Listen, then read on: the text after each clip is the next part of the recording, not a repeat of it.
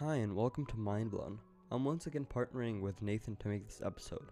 We'll be looking at the formation of frost flowers and finding life on other planets. So, yeah, let's dig in. Since the discovery of other planets beyond our solar system, astronomers have found more than 3,600 worlds orbiting other stars, some smaller, cooler, and mostly harsher than the Sun. One that caught astronomers' eyes was a star called TRAPPIST 1, about 39 light years away, with almost three habitable planets. There are a lot of stars like this that seem promising, but with closer inspection, they all orbit M dwarfs, the most common type of star in the Milky Way. So many are covered as habitable places, so it must be safe for life, right? M dwarfs are really different from the Sun. Let's just say that they can send out flares that can wipe out any life. In fact, 13 known exoplanets are habitable, and 11 of them are orbiting M dwarfs. Because M dwarfs is so cool, as in low temperature, their habitable zone is only 5 million kilometers away.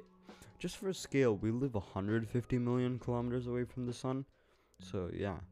It's also really hard to tell if an M dwarf will be safe. It can fade super fast and turn into nothing, or it can become super bright and swallow the habitable planets. It's like turning into Venus.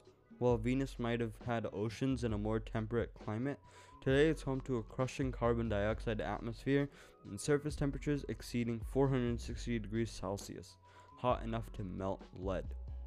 Alright, I'm gonna hand the floor over to Nathan who will be talking about the formation of frost flowers. Take it away, Nate. Hey there, it's Nathan. Today I'll be talking to you about frost flowers, or rather the ice sculptures of nature. Contrary to what they've been named, frost flowers are not actual flowers at all. They're just ice that is formed in a way so that it looks like a flower, though they do form with the help of actual plants.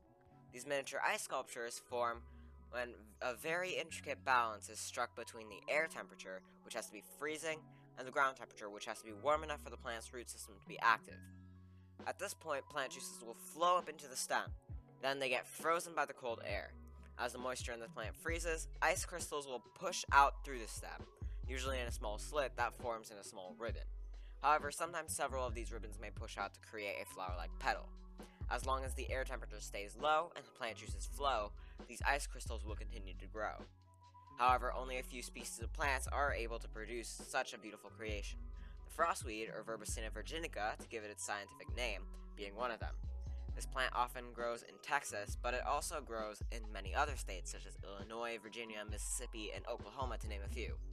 But if you do decide to go out and look for these, make sure you go out early because they'll most likely be gone by the time the sun is up. Alright, that's it for today. Thanks for listening and tune in next time for more cool phenomena.